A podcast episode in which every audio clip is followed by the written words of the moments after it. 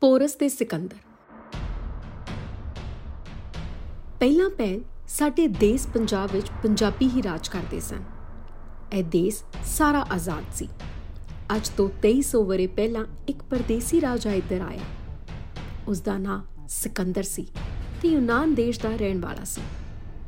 ਉਸਨੇ ਕਈ ਦੇਸ਼ਾਂ ਨੂੰ ਜਿੱਤ ਕੇ ਆਪਣੇ ਰਾਜ 'ਚ ਮਿਲਾ ਲਿਆ ਸੀ। ਉਹ ਪੱਛਮ ਦੇ ਦੇਸ਼ ਜਿੱਤਦਾ ਜਿੱਤਦਾ ਸਾਡੇ ਸਿੰਧ ਦਰਿਆ ਕੋਲ ਪੁੱਜਾ। ਦਰਿਆ ਉੱਤੇ ਬੇੜੀਆਂ ਦਾ ਪੁਲ ਸੀ।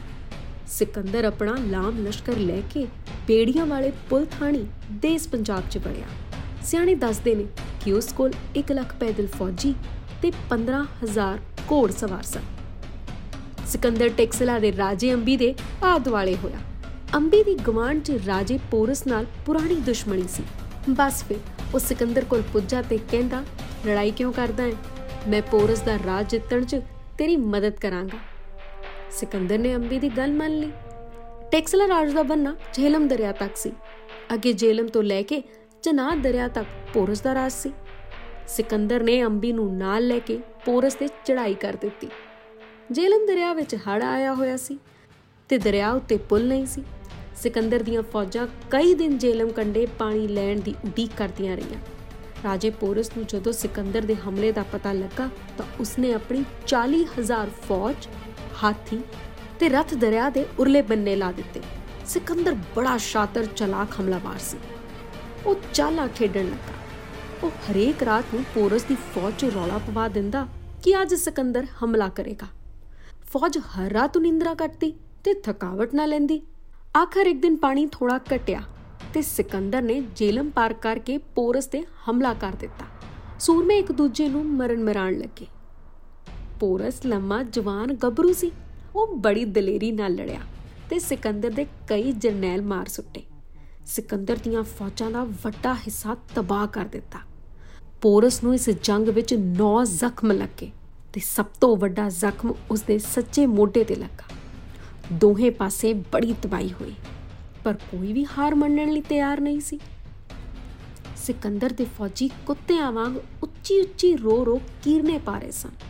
ਉਹ ਹਥਿਆਰ ਸੁੱਟ ਕੇ ਪੋਰਸ ਨਾਲ ਮਿਲਣ ਦੀ ਇੱਛਾ ਰੱਖਦੇ ਸਨ। ਸਿਕੰਦਰ ਆਪ ਵੀ ਥੱਕ ਗਿਆ ਸੀ। ਜੰਗ ਬਹੁਤਾ ਜ਼ੋਰ ਫੜ ਗਈ।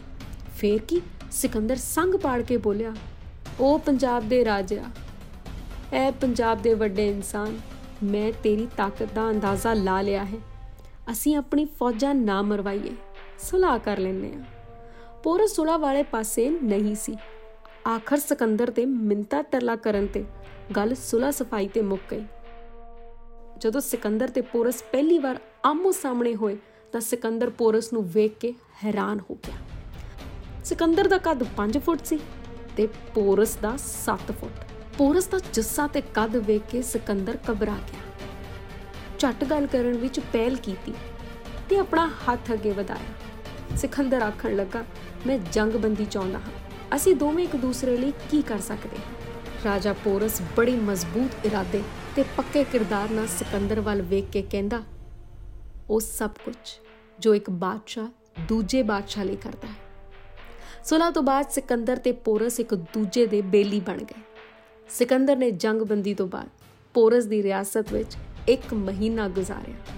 ਸਿਕੰਦਰ ਘਰੋਂ ਦੁਨੀਆ ਫਤਿਹ ਕਰਨ ਨਿਕਲਿਆ ਸੀ, ਪਰ ਪੰਜਾਬ ਦੇ ਜੰਗੀ ਸਫ਼ਰ ਵਿੱਚ ਉਸ ਨੂੰ ਸਭ ਤੋਂ ਵੱਡੇ ਤੇ ਖਤਰਨਾਕ ਮੁਕਾਬਲੇ ਦਾ ਸਾਹਮਣਾ ਕਰਨਾ ਪਿਆ। ਸਿਕੰਦਰ ਦੀਆਂ ਫੌਜਾਂ ਨੂੰ ਪੰਜਾਬ ਵਿੱਚ ਬਹੁਤ ਜ਼ਿਆਦਾ ਮਾਰ ਖਾਣੀ ਪਈ।